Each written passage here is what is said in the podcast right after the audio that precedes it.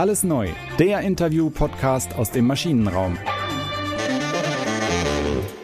Herzlich willkommen bei Alles neu aus dem Maschinenraum, der Interview-Podcast für den deutschen Mittelstand. Tobias Rappers und Nils Kreimeier sprechen mit Lenkern, Machern und Vordenkern aus dem Herz der deutschen Wirtschaft. Uns interessiert, was sie antreibt, was sie inspiriert und wie sie ihre Unternehmen auf die Zukunft vorbereiten. Was bisher geschah. Deutschland war schon immer ein Land der Tüftler und Bastler. Und Max Konrad gehörte zu denen, die das am besten verstanden. Im Jahr 1923, mitten in den wilden Zwanzigern, eröffnete er in Berlin ein Elektronikgeschäft. Er verkaufte keine glitzernden, fertigen Geräte, sondern Bausätze aus Kondensatoren und Spulen. Daraus konnten sich seine Kunden die begehrten neuen Radioempfänger bauen, wenn sie es denn konnten. Mit der Funkausstellung 1937 kam sogar erstmals ein Fernsehbaukasten dazu. Schon damals hätte vielleicht mehr draus werden können, doch es kam der Krieg. Als Berlin in Trümmern liegt und die Stadt in Besatzungszonen zerfällt, verabschiedet sich Konrads Sohn zu einem Freund ins ferne Hirschau in der Oberpfalz. Mit einem Rucksack voller Drehkondensatoren, so besagt es die Legende. Dort in Hirschau entsteht ein Handelsunternehmen für Elektronikwaren, dessen blau-gelb-weißes Logo heute in den Einkaufszonen des Landes eine feste Größe ist. Es kommt die große Zeit des Versandgeschäfts und damit auch des Konrad-Katalogs mit Zehntausenden von Artikeln. Und 1997 dann, früher als bei vielen anderen, ein Online-Shop. Heute ist die Konrad Elektronik SE immer noch ein Händler für Tüftler. Aber es ist ein Unternehmen mit gewaltigen Logistikzentren, einem B2B-Geschäft, etwa einer Milliarde Euro Umsatz und großen Plänen für digitale Plattformen. Und darüber spricht jetzt Werner Konrad, Urenkel des Gründers und Vorsitzender des Verwaltungsrats im Podcast Alles Neu aus dem Maschinenraum.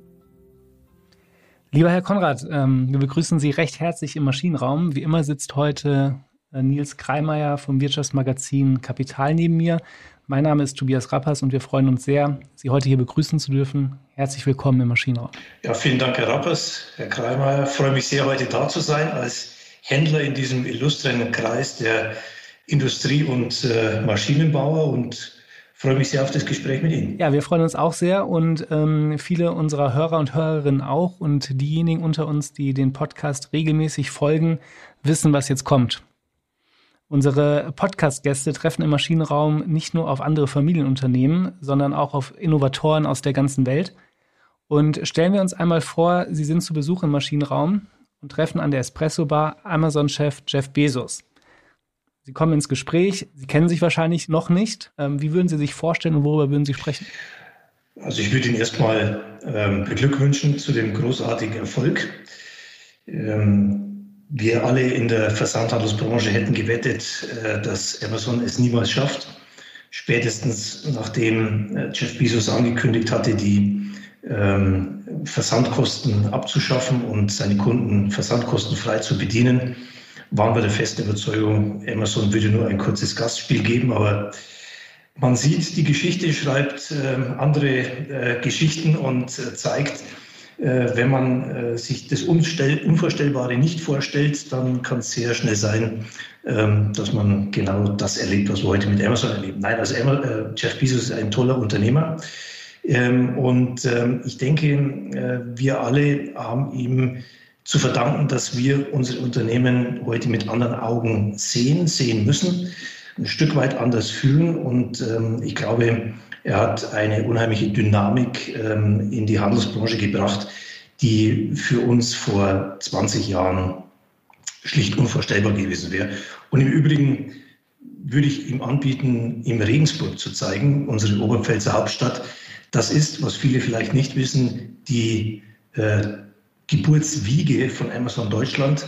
Der, die Vorläuferorganisation hieß ABC Bücherdienst und ähm, die hat Amazon erworben und sozusagen daraus aus dieser Keimzelle ähm, Amazon Deutschland dann gegründet. So will ich es machen. Jetzt haben Sie eigentlich eine ganz schöne Vorlage geliefert, indem Sie die Erfolgsgeschichte von Amazon ja kurz äh, skizziert haben.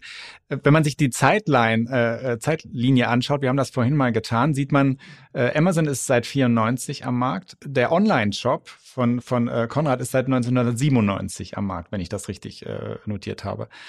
Da kann man sich jetzt die gemeine Frage stellen, warum haben Sie das nicht gemacht, was Jeff Bezos gemacht hat? Also, Herr Kreimer, mich quälen ja nicht viele Dinge in meinem Leben, aber die Frage quält mich in der Tat. Ja. Ähm, natürlich muss man sich gefallen lassen oder sich auch selbst fragen, wieso ist man eigentlich selbst nicht auf die Idee gekommen? Ja?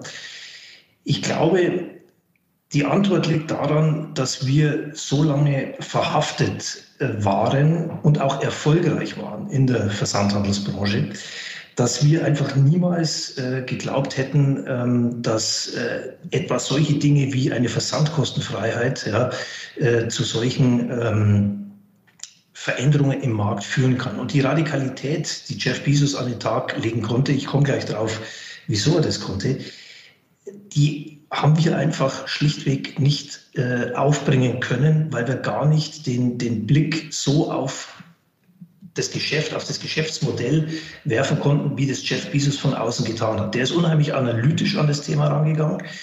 Ähm, er hat sehr schnell äh, erkannt, äh, mit welchen Sortimenten dass er beginnen muss. Ähm, hat äh, natürlich auch ähm, als Außenstehender ähm, etliche Punkte entdeckt, äh, die man in unserer Branche besser machen konnte und hat, hat einfach äh, gnadenlos und radikal äh, diese Lücken ähm, bespielt und ausgefüllt. Und ja, wie gesagt, der Erfolg gibt ihm recht.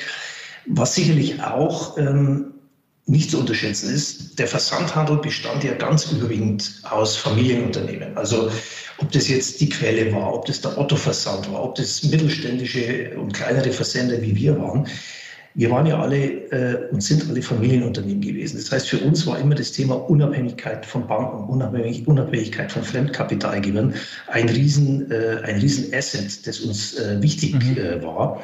Und Jeff Bezos ist genau den anderen Weg gegangen. Der hat sehr schnell den, den Weg an die Börse gesucht, hat sich äh, das entsprechende Kapital beschafft, hat natürlich auch von einer Aufbruchstimmung äh, an den Börsen für neue Geschäftsmodelle und Startup-Unternehmen profitiert und konnte seine Investoren und Anleger davon überzeugen, erstmal keine Gewinne zu machen, sondern erstmal in ähm, Marktwachstum äh, zu investieren. Und er hat es sehr überzeugend getan und der Erfolg äh, hat ihm am Ende des Tages recht gegeben. Und was man letztendlich auch nochmal sagen muss, äh, auch wenn Jeff Bezos natürlich unser aller, aller, allergrößter äh, Konkurrent ist, der Mann ist natürlich auch genial. Also äh, zu einem frühen Zeitpunkt auf ähm, ähm, Cloud-Systeme zu setzen, zum frühen Zeitpunkt auf äh, Logistik äh, zu setzen. Ja. Das waren schon alles wirklich strategisch super clevere Schachzüge und davon kann man einfach nur den Hut ziehen und Chapeau sagen. Ich habe ähm, ein tolles YouTube-Video gesehen von äh, Klaus Konrad. Ähm, wo er hinter seinem Schreibtisch sitzt und erzählt, wie damals der Versandkatalog, ich glaube über 200 Seiten hatte der Katalog, ähm, eingeführt wurde zu der damaligen Zeit war man da in der Branche absoluter Vorreiter. Das, das kannte man so eigentlich nicht, dass äh, man alle Produkte ähm, ja, in den Versandkatalog packt. Was, was braucht es heute, um erfolgreich zu sein? Ja, gute, gute Frage. Also ich glaube, das kann man so, das kann man so isoliert gar nicht beantworten. Ähm, das, was wir früher gemacht haben, nämlich diese Vorauswahl, also das Beste aus der Welt der Technik und Elektronik für die Kunden zusammenzutragen, das ist eine Zeit lang verloren gegangen. Die letzten 10, 15 Jahre waren eigentlich dadurch geprägt, wirklich dem Kunden möglichst viel zu zeigen, alles zu zeigen äh, und, und ihm äh, ein Stück weit auch die Illusion dieser unbegrenzten Freiheit und, und Auswahl zu geben. Was wir aber feststellen, dass viele der Kunden das gar nicht wollen, weil sie schlichtweg überfordert sind mit diesem überbordenden Angebot. Also wenn Sie äh, Energiekostenmessgeräte nehmen, das sind so kleine Geräte, die man also in die Steckdose zwischen Verbraucher und Steckdose steckt, um zu sehen, wie hoch ist der Verbrauch. Da finden Sie drei, vier, 500 äh, verschiedene Modelle, ja, alle in einer ähnlichen Preisklasse. Woher sollen Sie als, äh, sagen wir, technisch nicht so versierter Verbraucher wissen, für welches Modell entscheide ich mich jetzt? Also diese, heute heißen sie ja kuratierte Sortimente. Ja, das ist nichts anderes als, als die Vorauswahl von früher. Ich glaube, man muss heute ähm, viel mehr Instrumente beherrschen als früher. Also früher gab es eben nur diese Vorauswahl. Heute gibt es für bestimmte Kunden die Vorauswahl, die wichtig ist. Es gibt für bestimmte Kunden, unsere Firmenkunden, die einen großen Teil mittlerweile unseres äh, Umsatzes äh, ausmachen, äh, gibt es eben diese große Auswahl an äh, äh, Produkten. Ähm, man muss verschiedenste Services anbieten für die Zielgruppen. Also ich sage mal, äh, im Grunde genommen, das Orchester ist größer geworden. Man braucht einfach schlichtweg mehr Musiker an Bord, die auch in der Lage sind, unterschiedliche Instrumente zu spielen. Ja. Es ist ja schon häufiger festgestellt worden, dass dieses ähm, B2C-Geschäft, das äh, Amazon ja so hervorragend beherrscht, wie wir schon besprochen haben, äh, so ein bisschen, dass es schwierig wird für deutsche Unternehmen, da noch Anschluss zu finden. Äh, zumindest wird es kompliziert. Äh, es heißt andererseits immer, im B2B-Geschäft ist vielleicht noch was drin. Und Sie versuchen ja auch, da eine Plattform aufzubauen. Können Sie mal ein bisschen beschreiben, was Sie da genau vorhaben und in, in welche Lücke Sie da stoßen wollen? Mhm. Also wir, was die wenigsten wissen, wir bedienen bei Konrad eigentlich traditionell äh, Endverbraucher, also den B2C-Kunden und Firmenkunden. Das ist ein, ein ich würde mal sagen, in unserer hundertjährigen äh, oder fast hundertjährigen Unternehmensgeschichte ein, ein äh, ganz äh, altes Thema. Ja. Und ähm, in der Vergangenheit haben wir einfach den Fokus mehr auf die B2C-Kunden gelegt, ja, ohne aber sagen wir, das B2B-Geschäft äh, nennenswert zu vernachlässigen. Und ähm, was wir äh, im Moment äh, machen, ist, dass wir äh, unsere Strategie verstärkt auf den Firmenkunden ausgelegt haben. Das betrifft Angebote, die wir über den Marktplatz abwickeln. Also wir haben sechs Millionen äh, Produkte derzeit auf der Plattform. Wir wachsen, wir wachsen bei den Sellern, wir wachsen bei äh, der Anzahl der Produkte. Ähm, die Firmenkunden, gerade die, die größeren mittelständischen und die großen Kunden, die wollen natürlich auch Verbesserungen in ihren Beschaffungsprozessen haben. Ja, weil ein Vorteil im Produkt selbst, ein Preisvorteil, ist die eine Geschichte, aber die Beschaffungsprozesskosten zu senken, ist die andere Geschichte. Und da kommen natürlich dann elektronische Anbindungen äh, ins Spiel, die wir auch seit vielen, vielen äh, Jahren haben, ob das jetzt äh, OCI-Schnittstellen sind, ob das EDI ist ähm, oder diverse andere ähm, Kanäle, die wir da bedienen. Und das Ganze bündeln wir jetzt zu einer Plattform, wo wir im Grunde genommen dem Kunden die Auswahl überlassen, was er gerne möchte. Möchte er direkt bei uns über einen äh, Online-Shop bestellen? Möchte er, dass äh, jemand unseres Außendienstes bei ihm vorbeikommt und, oder sogar als Key Account Management? Äh, möchte er, welchen Grad äh, der Produktauswahl möchte er haben? Nicht alle Kunden möchten eben genau diese, diese unendliche Auswahl haben, sondern möchten ein sehr kuratiertes Sortiment haben, das sich oft auf ganz bestimmte Segmente beschränkt beispielsweise Messgeräte oder beispielsweise Empfangstechnik oder Werkzeuge, wie auch immer. Und im Grunde genommen eine Plattform zu bieten, in der unsere Kunden eine, eine sehr eigenständige Auswahl treffen können, welcher Prozess für ihn gerade am besten ist.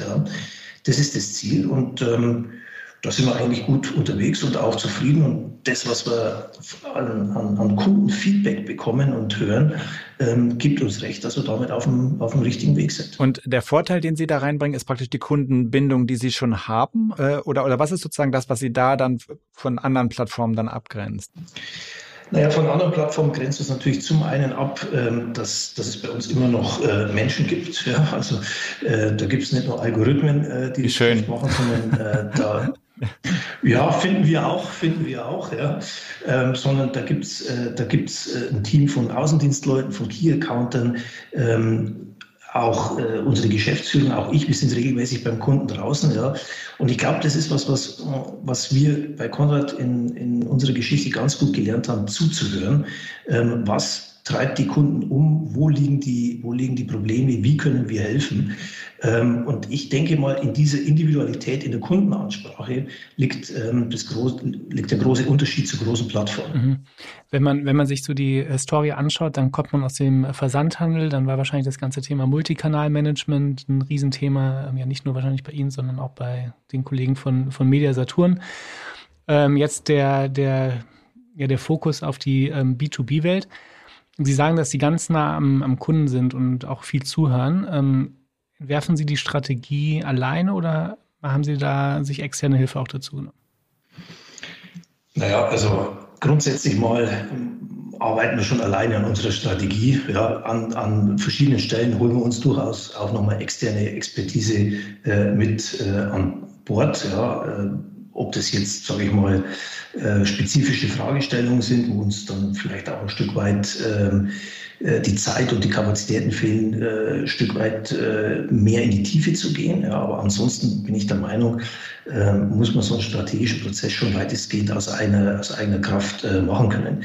Und ähm, ist ganz interessant, weil so richtig verändert, radikal hat sich unsere Strategie trotz allem Wandel nie, sondern wir haben eigentlich immer versucht, sehr ausbalanciert äh, durch, äh, durch die Zeiten zu kommen.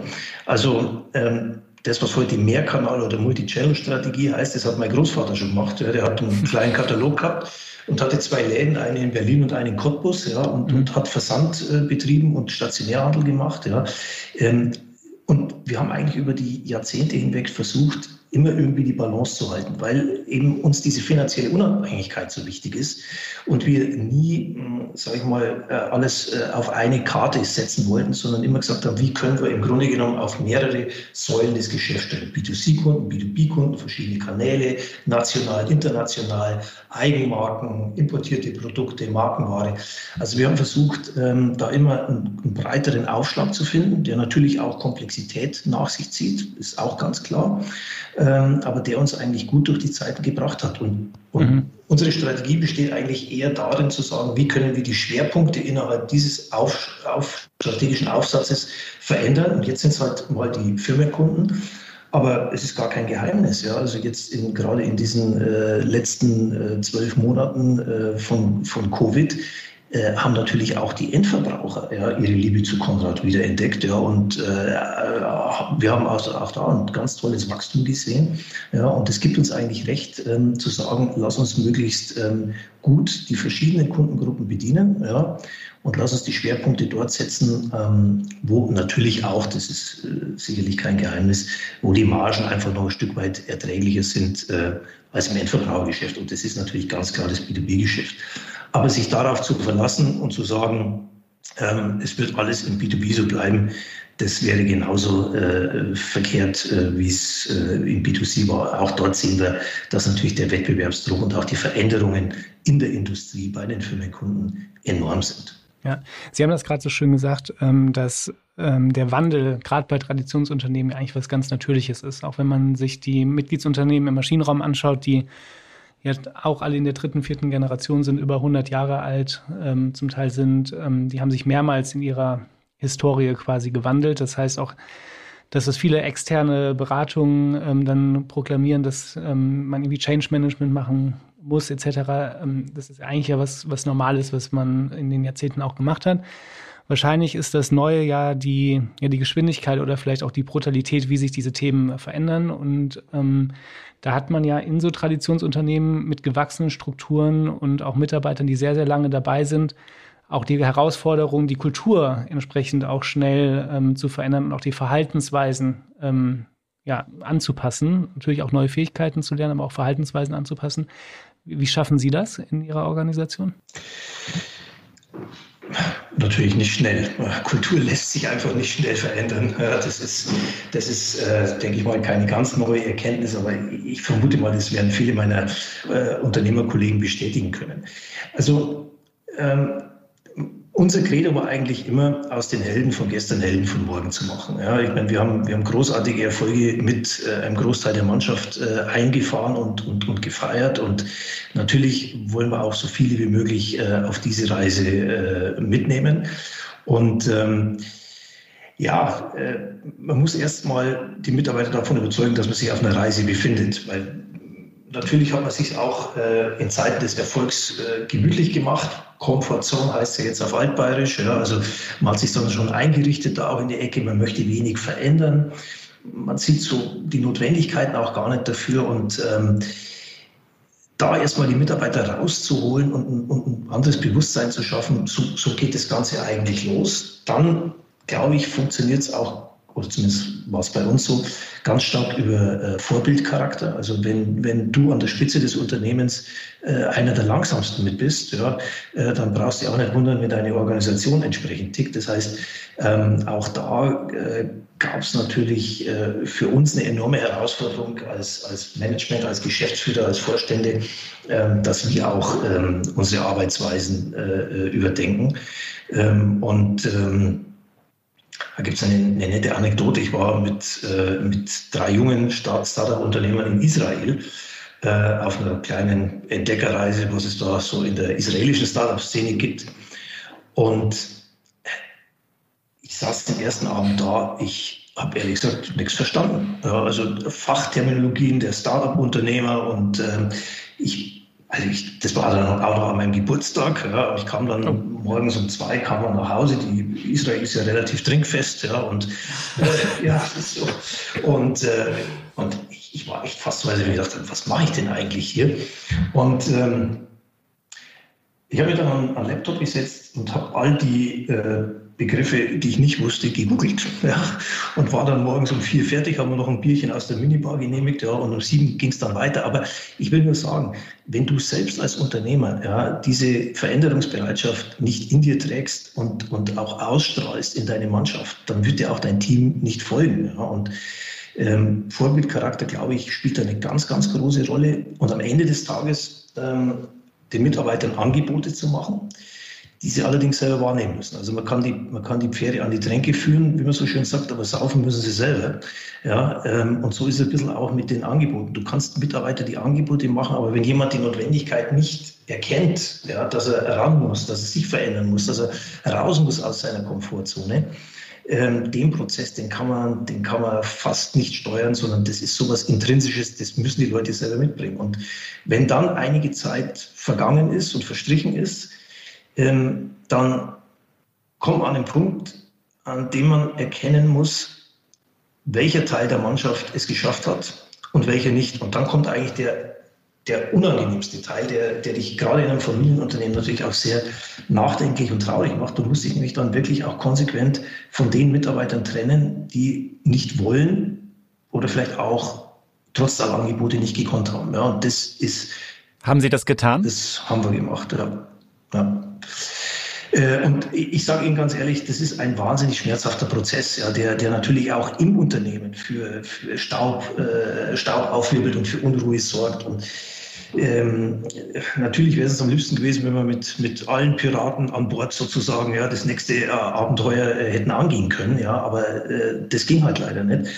Und ja, das ist, glaube ich, auch dann ein, ein, ein großer Unterschied zu den Startup-Unternehmen, die auf, auf ein neues Thema fokussiert sind, die, die natürlich dafür auch äh, das entsprechende Feuer im Unternehmen entfachen können bei den Mitarbeitern, die, die ein klares Ziel haben und, und, und auch ein klares Mindset haben. Ähm, und so einen Prozess, die Mitarbeiter mitnehmen zu wollen, das ist, und die Mitarbeiter merken auch sofort, ob du es ernst meinst oder nicht. Also du brauchst auch nicht irgendwie anfangen, ja, so, so ein bisschen lauwarm rumzumachen, sondern du musst dann schon äh, auch wirklich ganz ernsthaft äh, die Dinge vorantreiben. Das dauert ehrlich gesagt Jahre. Und diese Jahre gehen dir natürlich im Fight gegen die Startups, gegen die neuen Unternehmen, die fehlen dir natürlich. Die Zeit, die geht verloren. Das muss man leider so sagen. Eine so eine Ernsthaftigkeit ähm, war vielleicht dann 2014, da wurde ja die Lea Sophie Kramer in den Aufsichtsrat äh, von Konrad Elektronik äh, berufen.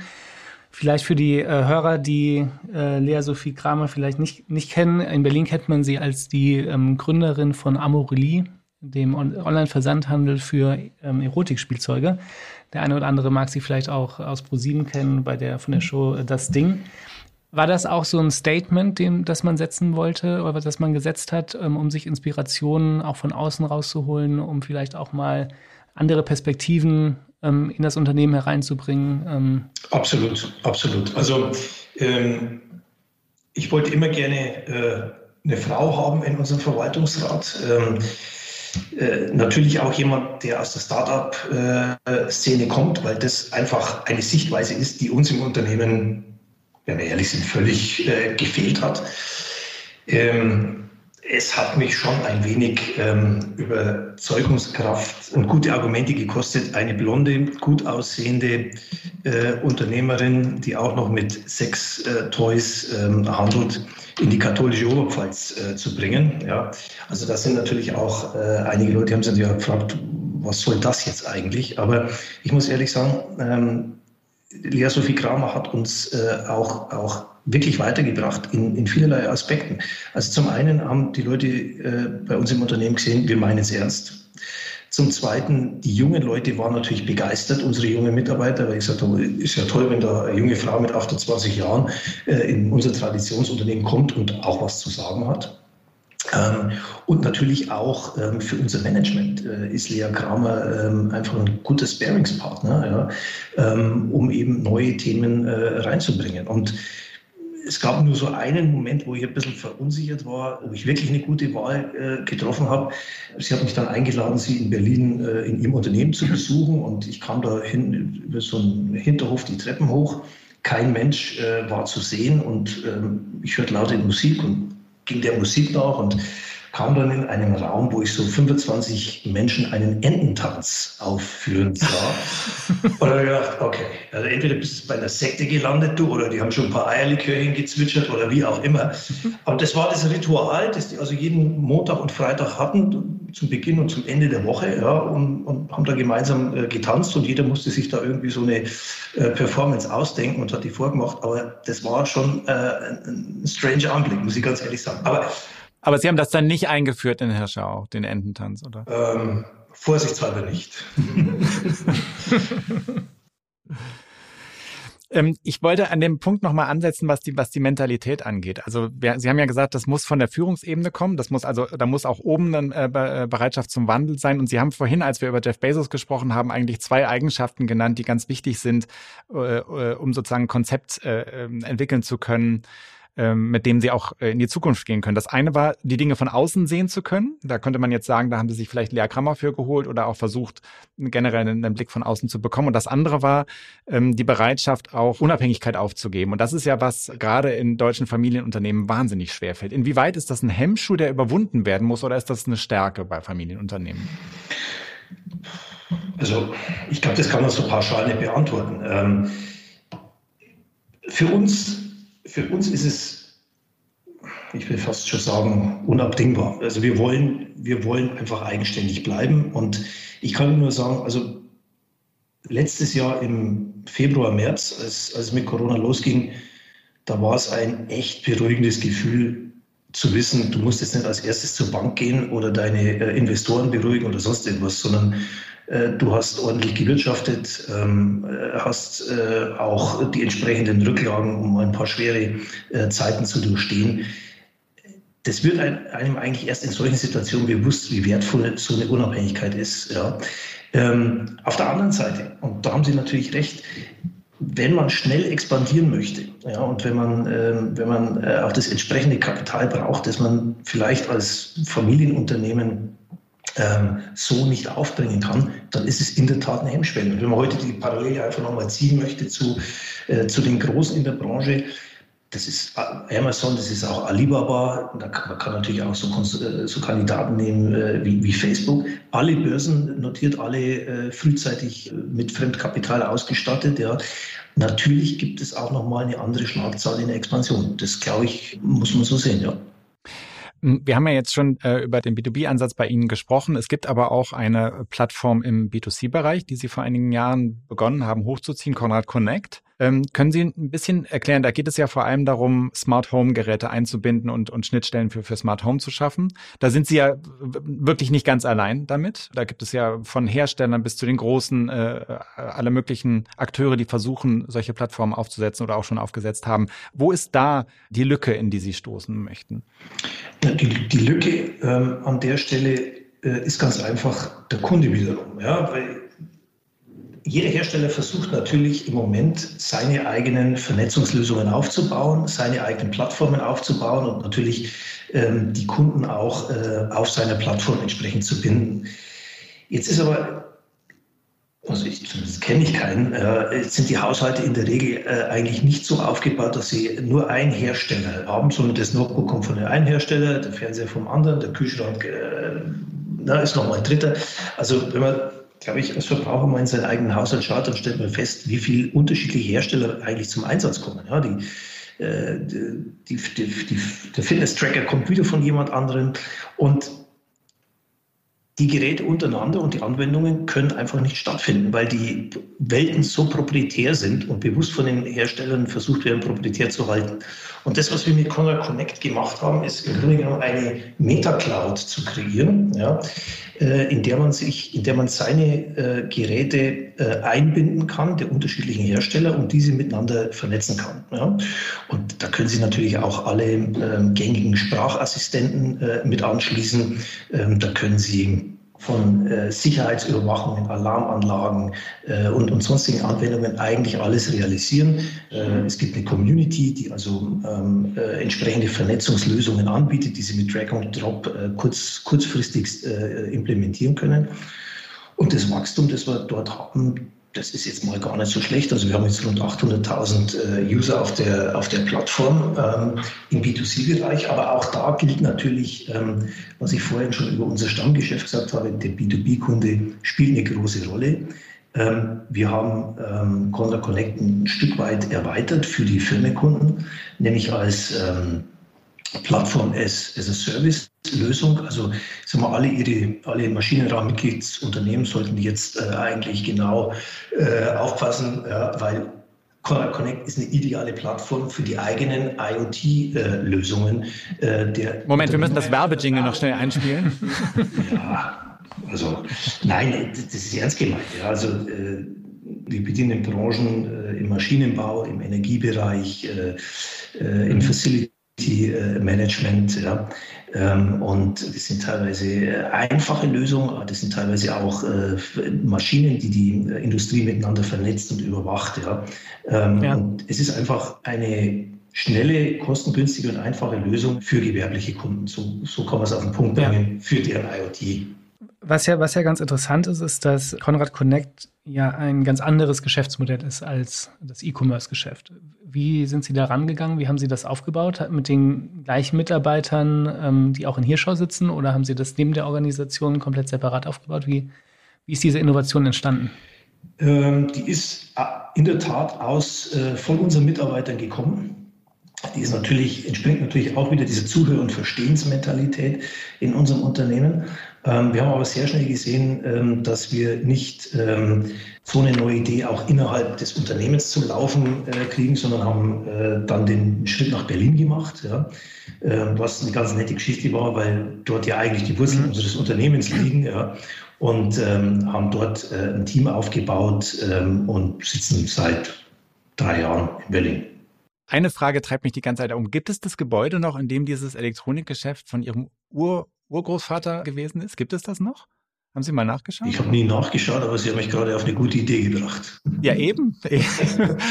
da müsste doch eigentlich ja. jetzt Konrad Connect sitzen.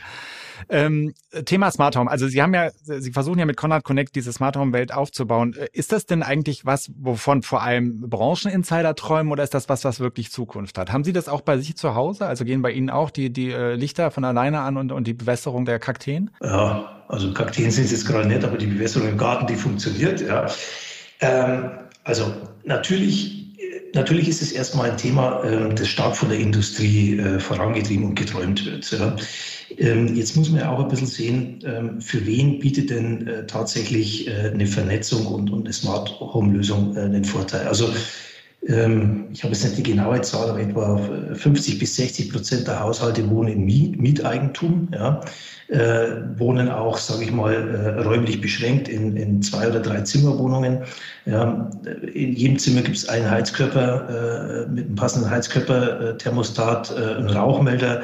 Ähm, dann bist du irgendwie bei sechs Geräten, die du miteinander vernetzen kannst. Dann kannst du noch an deiner Haustür ein bisschen was hinschrauben, den Fernseher ranhängen und äh, ähm, vielleicht auch noch einen Sprachassistenten. Also das sind erstmal in der Tat die Möglichkeiten ein Stück weit beschränkt. Aber wie, wie so oft geht, äh, beginnt die Reise äh, von tausend Meilen mit dem ersten Schritt. Ja. Ich denke schon, dass das Thema Vernetzung äh, ein großes Potenzial hat, das nicht nur auf, das, äh, auf die eigenen vier Wände beschränkt bleibt, sondern das einfach wirklich den Menschen generell betrifft in dem, was er tut, ob das jetzt äh, beruflich ist, ob das in seiner Freizeit ist. Also Vernetzung, glaube ich, ist als, als Thema äh, schlichtweg nicht mehr wegzudenken. Herr Konrad, äh, Tobias wird gleich noch am Ende des Podcasts drei Fragen Ihnen stellen. Ich möchte aber vorher noch eine kleine Frage äh, stellen, die sich ein bisschen mit dem Thema Verantwortung beschäftigt. Sie hatten das ja vorhin auch schon so ein bisschen anklingen lassen, dass äh, gegenüber der Belegschaft und gegenüber der Gesellschaft natürlich auch eine Verantwortung als Unternehmer besteht. Ich habe gelesen, dass Sie selbst dagegen sind, dass in Ihren Läden Computerspiele und vor allem Ballerspiele verkauft werden. Das ist ja, damit verzichten Sie ja vermutlich bei einem so einem Nerd-Publikum, wie es auch bei Ihnen in den Geschäften gerne zu Besuch ist, auf einen gehörigen hohen Umsatzanteil. Was ist die Motivation dahinter? Die Motivation war am Ende des Tages, äh, ehrlich gesagt, 9-11. Ähm, das Thema hat uns äh, obwohl es viele tausend Kilometer von der Oberpfalz entfernt ist, natürlich auch, auch berührt. Ja, und ähm, du überlegst dir natürlich in solchen Momenten, was kannst du eigentlich tun? Ja, und ähm, wir haben wir haben gesagt, äh, das Mindeste, was wir machen können, ist, äh, dass wir nicht durch entsprechende äh, Trainingssoftware auch noch die Menschen ermuntern und, und Hemmschwellen mit runtersetzen. Denn ähm, was eigentlich so gut wie nie kommuniziert wird, diese Ego-Shooter-Spiele kommen ja eigentlich von der US Army und waren gezielte Trainingsmethoden, um die Hemmschwelle zum Töten zu senken. Ja, indem man also die Soldaten virtuell äh, aufeinander oder auf Opfer schießen äh, lässt, hat man äh, quasi für das, für das Realtime, äh, für den Realtime-Einsatz die Hemmschwelle zum Töten gesenkt. Und daran wollten wir uns einfach nicht aktiv beteiligen. Und in der Tat, wir verzichten da auf äh, einen mehrstellig millionischen Umsatz. Ich sage Ihnen nicht, wie viel es ist, aber ich kriege das jedes Jahr von unseren Vertriebsleuten vorgerechnet. Okay, ähm, Tobias, wenn du keine weiteren Fragen hast, würden wir jetzt, glaube ich, zu deinen drei abschließenden Fragen kommen. Ja. Ist natürlich jetzt ein bisschen schwierig, den Übergang äh, von dem Thema zu finden, aber wir befanden uns ja kurzfristig auch im wunderschönen Hirschau, äh, der Hauptsitz ähm, von Konrads Elektronik. Wenn ich oder einer der Hörer oder Hörerinnen zum ersten Mal in Hirschau ist, was sollte man unbedingt tun? Also man sollte natürlich unbedingt auf dem Weg äh, nach Hirschau in Wernberg in unsere Filiale vorbeifahren und dort einkaufen, aber Spaß beiseite. In Hirschau gibt es den wunderbaren Monte Carlino, einen Sandberg, der über 60, 70 Jahre hinweg aufgeschüttet wurde und auf dem man auch im Sommer hervorragend das Sandboard oder mit den Skiern fahren kann. Tolles Erlebnis. Machen Sie das auch? Ich habe es früher gemacht, mittlerweile fahre ich lieber im Schnee. Wir hatten in dem Gespräch äh, heute viel über, äh, zu Beginn über Jeff Bezos gesprochen, dann über ihre Reise nach Tel Aviv, über Lea Sophie Kramer, über die Notwendigkeit, sich ähm, Inspiration zu holen ähm, für das Unternehmen, aber sicherlich auch für, für Sie selbst persönlich. Wo holen Sie sich ähm, Inspiration? Also man sagt, ich kann gut zuhören. Ähm, ich glaube, ich kann auch noch ganz gut beobachten und ich bin ein extrem neugieriger Mensch. Das macht mir für meine Umwelt ein bisschen lästig, ja. aber ähm, das zusammen ähm, macht mich einfach offen für neue Dinge, weil es mich wirklich interessieren. Ja. Und ähm, vor Covid ähm, konnte man das natürlich auch mit Reisen noch wunderbar ähm, äh, kombinieren und sich Eindrücke äh, aus anderen Kulturen und anderen Ländern holen. Ja, und ich glaube, irgendwie liegt es mir auch im Blut. Ich habe als Kind schon äh, so alle gefühlten zwei Wochen sehr zum Leidwesen meiner Mutter mein Zimmer umgeräumt ja, und äh, mhm. neu arrangiert. Ja. Ich, ich glaube, ich bin einfach so als Mensch. Wir, wir fragen immer gerne unsere Gäste nach Büchern oder Filmen, die sie empfehlen können. Haben Sie da einen Tipp? Also, ich lese selten Bücher mehrmals, außer Hermann Hesses Siddhartha. Inspiriert mich jedes Mal ein ein Mensch auf der Suche, der am Ende des Tages auch eine Antwort findet. Und ich finde, das ist auch ein gutes Motto für uns äh, Unternehmer, weil wir müssen auch ständig auf der Suche nach Neuem sein.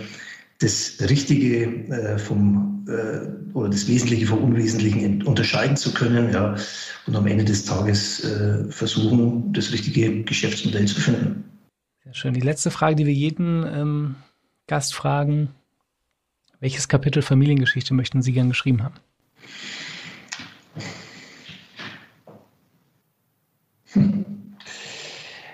Das ist gar nicht so einfach zu beantworten, weil eigentlich es ist die Aufgabe irgendwie jeder Generation dafür zu sorgen, dass sich das Unternehmen weiterentwickelt.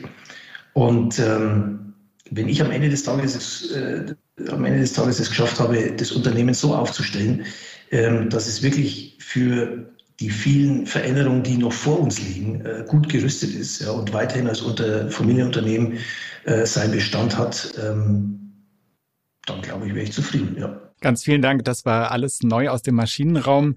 Wir bedanken uns ganz herzlich bei Werner Konrad, dem Verwaltungsratsvorsitzenden der Konrad Elektronik, ähm, von dem wir äh, gelernt haben, dass er eine hohe Reformbereitschaft und auch äh, Transformationsbereitschaft an den Tag legt. Es sei denn, es geht darum, noch den Ententanz vollführen zu müssen. Da ist dann Schluss, was ich sehr gut nachvollziehen kann. Wir bedanken uns auch bei unseren Hörern äh, fürs aufmerksame Zuhören. Wenn euch der Podcast gefällt, dann würden wir uns freuen, wenn ihr uns folgt oder auch eine Bewertung abgebt. Es verabschieden sich Tobias Rappers und Nils Kreimeier und äh, Herr Konrad, ganz vielen Dank, dass Sie da waren. Hat uns sehr viel Spaß gemacht. Herzlichen Dank und ähm, es war mir ein Vergnügen, hat Spaß gemacht. Vielen Dank. Tschüss.